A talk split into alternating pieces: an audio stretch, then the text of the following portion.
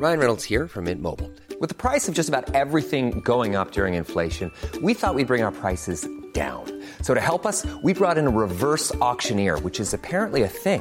Mint Mobile unlimited premium wireless. Ready to get 30, 30, bit to get 30, bit to get 20, 20, 20, bit to get 20, 20, bit to get 15, 15, 15, 15 just 15 bucks a month. So, Give it a try at mintmobile.com slash switch. $45 upfront for three months plus taxes and fees. Promo for new customers for limited time. Unlimited more than 40 gigabytes per month. Slows. Full terms at mintmobile.com. Even when we're on a budget, we still deserve nice things.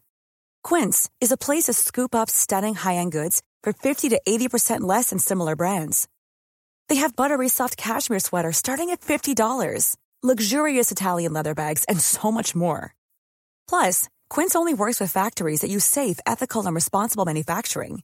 Get the high-end goods you'll love without the high price tag with Quince. Go to quince.com slash style for free shipping and 365-day returns. Hiring for your small business? If you're not looking for professionals on LinkedIn, you're looking in the wrong place. That's like looking for your car keys in a fish tank.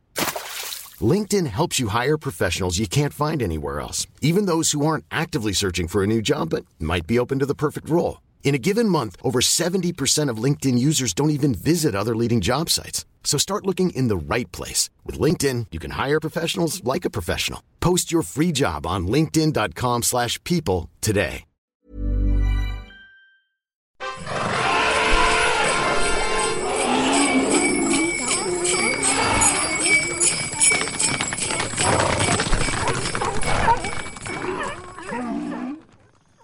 Hello and welcome back to the Three Ravens Bestiary, a bonus series all about mythical monsters, legendary creatures, and things that go bump in the night. My name's Martin Vaux.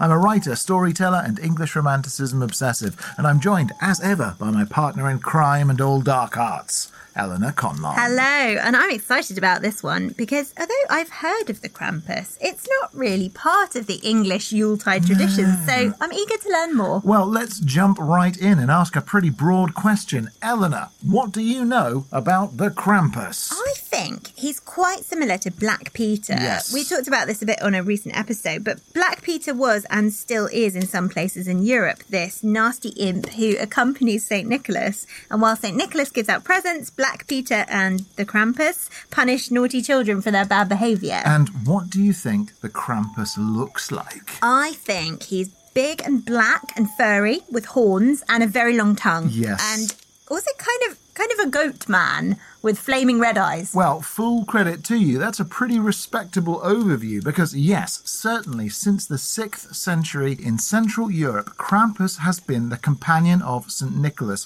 when he goes visiting families on December the 5th, aka St. Nicholas Eve. And while St. Nicholas historically gave out treats like oranges, walnuts, dried fruit, and chocolate, Krampus was the dark side of the tradition. It's so strange that we don't have him over here. And as far as I know, we never did. No, and maybe the reason for this is that Krampus predates Christian traditions. It appears that as a figure of folklore, Krampus has been around a lot longer and is a kind of devilish creature of the woods and mountains that we would probably class as a demon in the traditional sense. Well, that's very interesting and rather typical, we might say, what with local communities and cultures having their own folkloric figures, festivals, and traditions over which Christianity overlaid itself in time. Yeah, it's very interesting, isn't it? Because, I mean, you see it all over the world. For example, as a teenager, I lived for about eight years in Papua New Guinea, and when Christianity reached Papua New Guinea, more or less post World War II, even there, the missionaries drew connections between the local spiritual practices and Christian traditions. I think this is such an interesting example. For example, the blood of Christ. Yes, a perfect example. Because in parts of Papua New Guinea, cannibalism was a key part of atavistic spiritual practice. And the missionaries made the argument that Holy Communion, consuming the body and blood of Christ, was a reflection of traditional Papua New Guinean belief, helping to convert much of the country to Christianity. It's absolutely wild. Um, we've spoken about lots of examples of this in terms of saints, with local and national heroes and folkloric characters integrated into Christianity by the early church. Definitely. So while Krampus doesn't appear in the Bible or anything, he does hang out with St. Nicholas, who, I mean, you can obviously hear it when said St. Nicholas, Santa Claus, right? So St. Nicholas, of course, mutated into Santa Claus and Father Christmas in most European countries. Big question is why would a Christian saint hang out with a scary half goat, half man demon thingy? It is a bit strange, isn't it? Yep. Because you would have thought that the Christian thing to do would be to cast a demon back down to hell or protect children from it. Yet mm. they're kind of hanging out like they're in a buddy cop movie. it's like Lethal Weapon. Only Danny Glover's St. Nicholas and Krampus is Mel Gibson. Uh, Other examples are available. Now, it may have been more likely than you realize because one of the leading theories about where the Krampus comes from is that he was once a he goat or Yule goat who accompanied the Norse god Thor in ancient North European traditions. Well, we know Thor loved hanging out with goats, Oh, yeah. don't we? Uh, Tanngnjóstr and Tanngrisnir famously drew his chariot and provide him with an endless supply of food. Yes. So he can slay the goats, but as long as he wraps the bones up in the skin, they'll they'll spring back to life and That's pull right. the chariot the next mm-hmm. day. And then there's Heidrun, the holy goat of Valhalla, who very handily has udders that provide a constant source of mead. And if we take Thor as the basis here, there are some communities in which Santa Claus is a bit more Thor like, with his sleigh drawn by goats instead of reindeer. what? Rudolph the Red-Nosed Goat. Move over, Comet and Blitzen. Make way for Tooth Grinder and Thin Tooth, Thor's Yuletide goats. Brilliant. All of that said, some sources say that Krampus is the son of Hel or Hela, the Norse god of the underworld who ruled over Niflheim, the world of darkness. Not a nice place. No, it's filled with murderers, adulterers, and perjurers, with the corpses of the damned tormented by creatures including venomous serpents and the vampiric dragon Nidhogg, who drinks their blood for all of eternity. Merry Christmas, everyone. But to be a bit more cheery, we do have plenty of evidence that the Yule goat has roots in more positive ancient pagan festivals. For example, our first written sources mentioning the Krampus date from the 16th century, so the 1500s, while we have writings about the Yule goat from way back in the 11th century. Okay, so much older. Mm-hmm. But I'm guessing we have art of the Krampus before then. Yes, we do.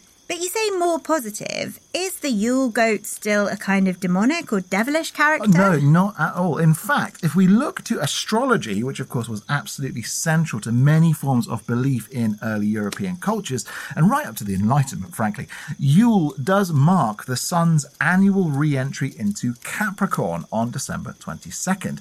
And if we dig into that a bit, the corn element in the Capricorn's name refers to the cornucopia or horn of plenty, with its promise of a bountiful harvest to come. So wait, is Krampus's goatiness in part a reflection of the star sign Capricorn? Well, I mean, we can't say for sure, but we do know that the Norse god Thor was honoured around this time, and that the last sheaf of grain bundled in the harvest in Norse culture was said to contain the spirit of the harvest, known as, amongst other things, the spirit of the Yule goat. Wow, that's so cool. Moreover, there is some evidence that in some Norse communities, people would make a straw figure of a Yule goat and then play pranks, including by hiding the corn dolly Yule goat in their neighbours' houses as a form of mischief. Okay, I'm loving this. and I'm also getting the sense that the goat was therefore a kind of figure of fun in general during the Norse Yuletide seasons of the past. And it isn't just Norse belief. So the Proto Slavic god of fertility, Devak, was also represented by a white goat and celebrated at that same time of year at a festival called Kaliada.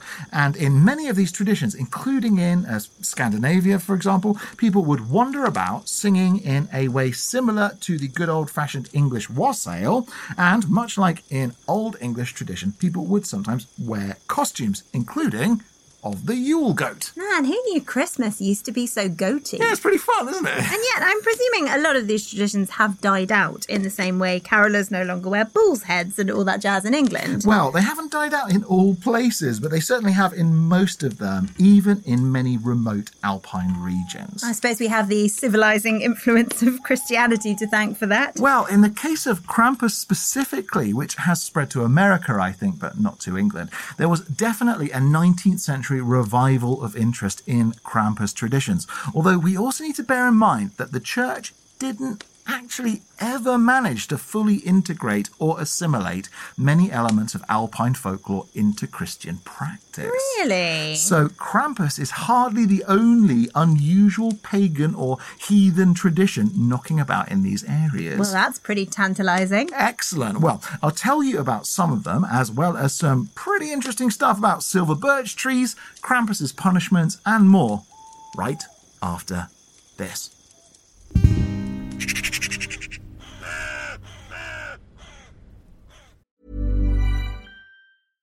Hiring for your small business? If you're not looking for professionals on LinkedIn, you're looking in the wrong place. That's like looking for your car keys in a fish tank.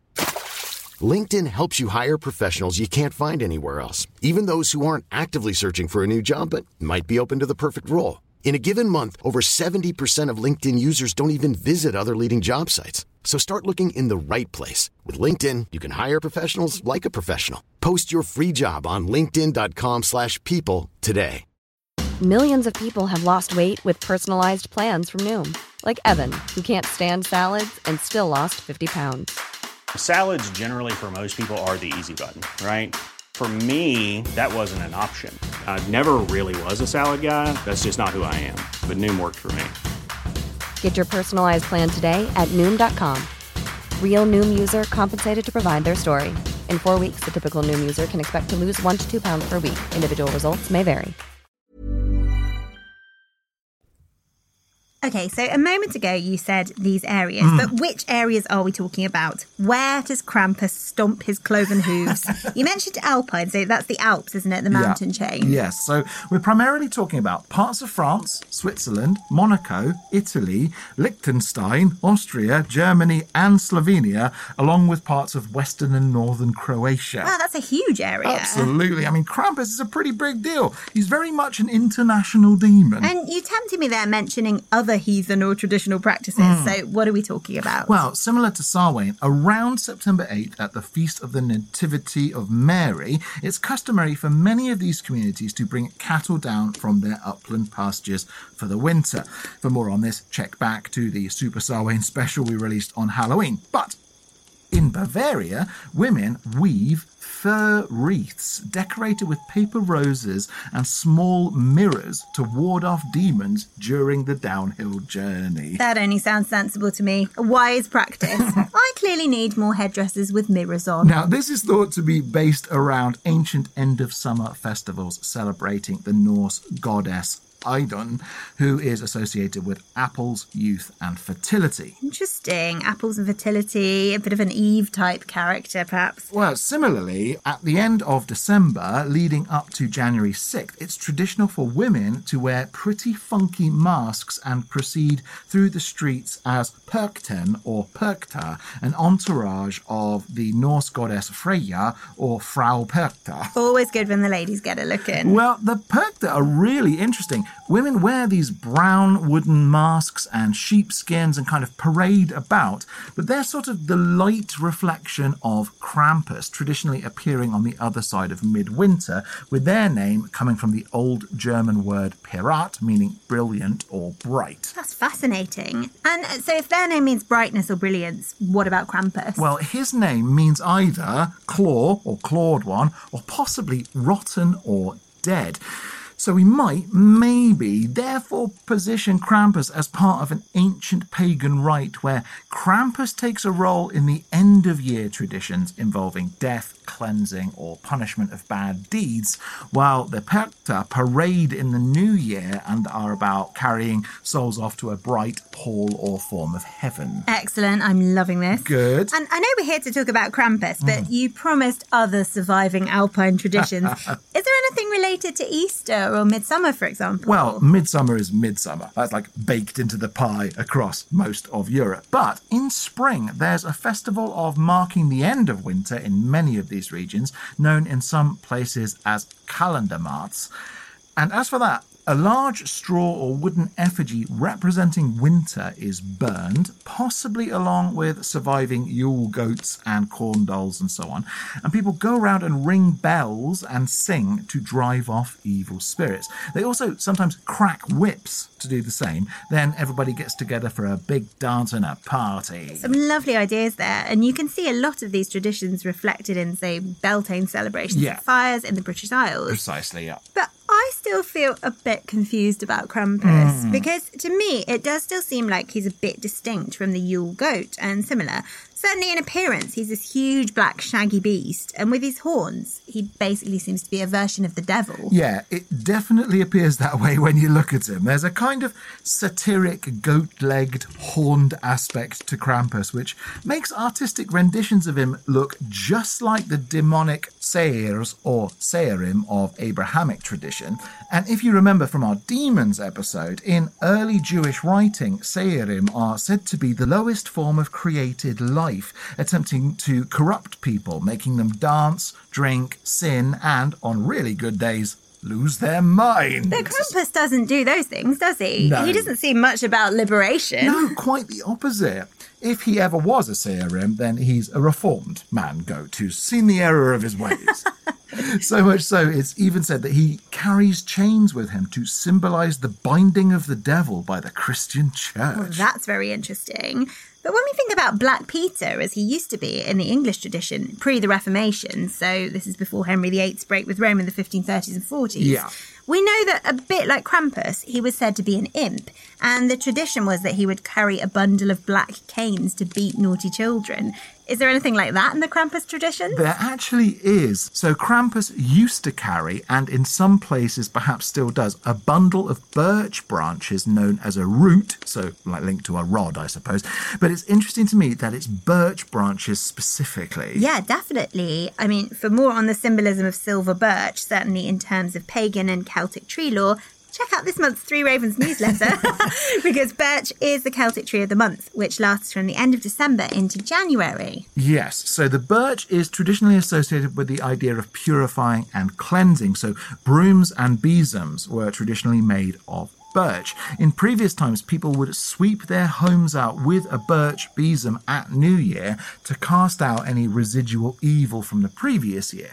And of course, birch is also brilliant for lighting fires.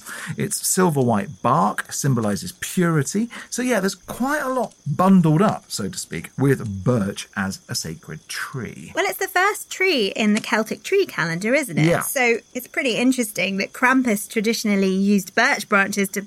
Well, is he like Black Peter? Does he hit children with sticks? I think traditionally, yes, but he may also have sort of swept the evil out of them using these birch branches. I mean, the action of sweeping isn't that far from beating, is it? No, I mean, out, evil dust and grime. Leave my house.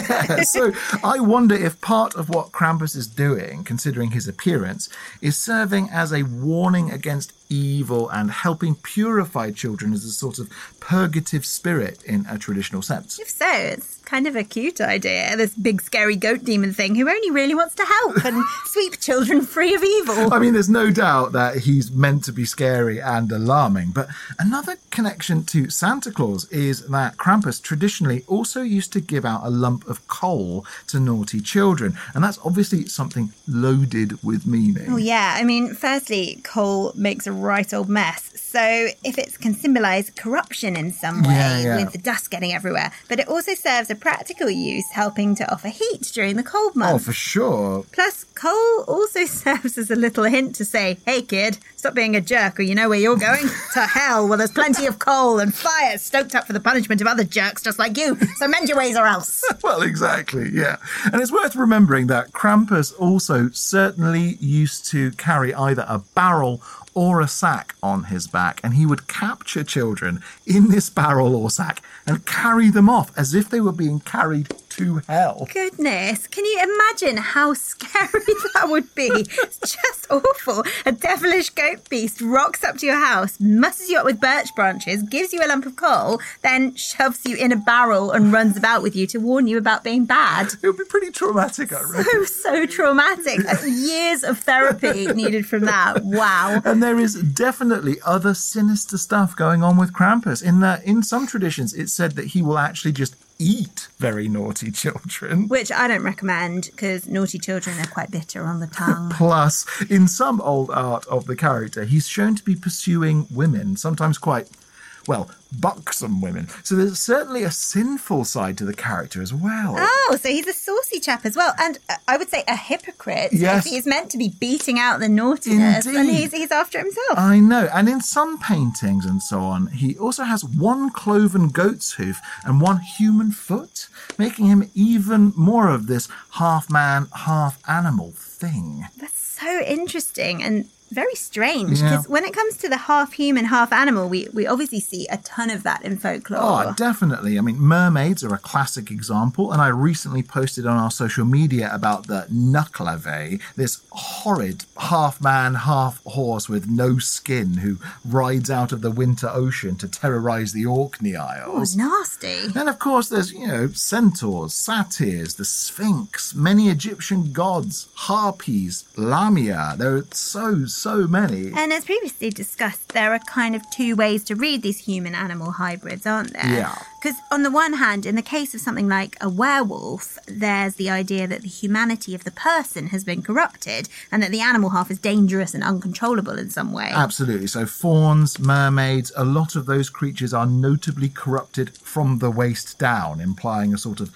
carnal danger. And then there are lots of hybrids where the implication is that they're more than human, as if part divine, like they're too holy or powerful to take a purely human shape. And that's certainly the implication in ancient Egyptian mythology, and maybe you could see angels in that sort of way, but with Krampus, it's hard to know what to think.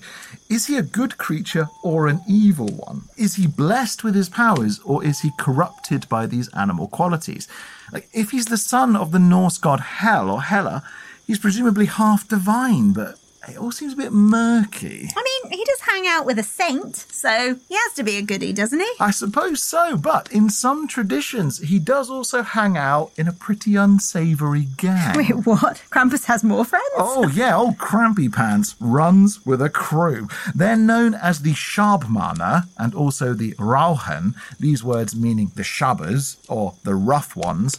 And these are kind of antlered wild man figures who look a bit like what we would recognize in England as members of the wild hunt. So creatures like Herne the Hunter or Old Crockern from Devon. We talked about a few yeah, of we see similar in the horned god, Cernunnos, and like you say, Odin's wild hunt of Norse mythology. Yeah, exactly that kind of thing. So Krampus has his own kind of wild hunt. Well, in certain places, exactly, yeah. And like the Perten or Perta who accompany Freya, um, people dress up as these creatures. In fact, in modern times, some towns and cities just bundle all of these icons together into one massive parade with Krampus, the Sharp Schabmanner, and Orahan, and the Perchten all appearing at once, sometimes in huge parades known as Krampuslauf, and in some places, the Krampus Runs. Krampus runs. Yeah, this is a very modern development, a bit like the Santa runs you see in England and other places where people all get together dressed up as elves or Santa and what have you and go on a big old foot race. Why? Why oh why would you ruin a perfectly interesting folkloric creature by getting aerobic exercise involved? What's wrong with people? Well, it beats me. But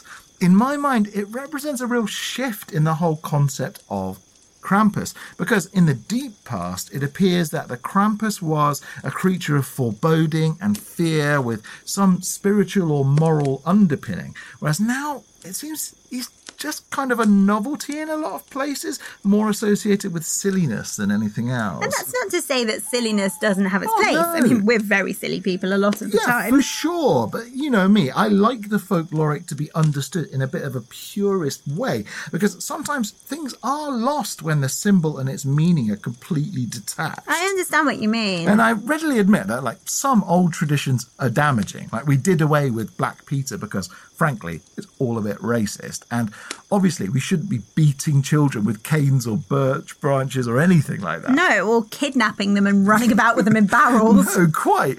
But um, I really don't think children should be traumatized by Yuletide or Christmas traditions or anything. But I think there's something quite magical about the idea of telling kids that a shadowy, dark, horned half goat has been seen in the woods near your house, and that legends say he comes every year to punish naughty children. I mean, if I'd been told about that as a child, I think I would have been pretty excited. Yeah, don't get me wrong. I mean, it is a bit scary, but so is a lot of folklore. And so, while we don't have Krampus in England, I can see some of the charm, but I also feel a bit sad that, in the same way Christmas time has become maybe a little bit too commercial and tacky for my taste a lot of the time, in many ways, sort of detached from the seasonal meanings we used to connect it to. And if it's going to be Krampus runs and all that, I don't know. I don't think we're necessarily missing out on that much not having Krampus in England. Well, I see what you mean. Although I do very much like the idea of people dressed up in wild pagan costumes just roaming the streets. Yeah, for sure. I think we could all do with a bit more of that. Yeah, agreed. I mean, bring back the traditional wassail, I say, ideally featuring a creepy looking, mischievous Yule goat. Well, thanks, Martin. That was really interesting. And we hope everyone's enjoying our Three Ravens Advent episodes counting down to Christmas. Yep, a new one every day. I don't know if it's the same for you, but I find a lot of my favourite podcasts release less over Christmas time. But not us. We're ramping up. Well, it's nice to have something on while you're cooking or crafting or wrapping presents or mm. driving to your great aunt Margaret's house or what have you. Yeah, exactly. And of course, we will be back with a mainline Three Ravens episode on Monday, where Eleanor will be taking us to Buckinghamshire, which I'm really excited about. And as always, if you'd like loads of exclusive content, including our Snow Queens episode, which also came out today, only for our supporters on Patreon, as well as all of our episodes ad free, please sign up for $3 a month or $6 a month at patreon.com forward slash three ravens podcast. Right, well, we'll speak to you again soon. And in the meantime, while Krampus has trudged off into the snow that way, we'll go this way. And remember, don't whistle till you're out of the woods. God sent every gentleman, such hounds, such hawks, and such leman, with a down, derry, derry, derry, down, down.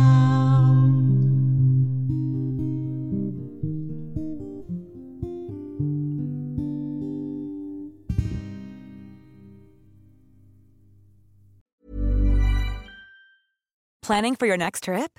Elevate your travel style with Quince. Quince has all the jet setting essentials you'll want for your next getaway, like European linen, premium luggage options, buttery soft Italian leather bags, and so much more. And is all priced at 50 to 80% less than similar brands. Plus, Quince only works with factories that use safe and ethical manufacturing practices. Pack your bags with high-quality essentials you'll be wearing for vacations to come with Quince. Go to quince.com slash pack for free shipping and 365-day returns.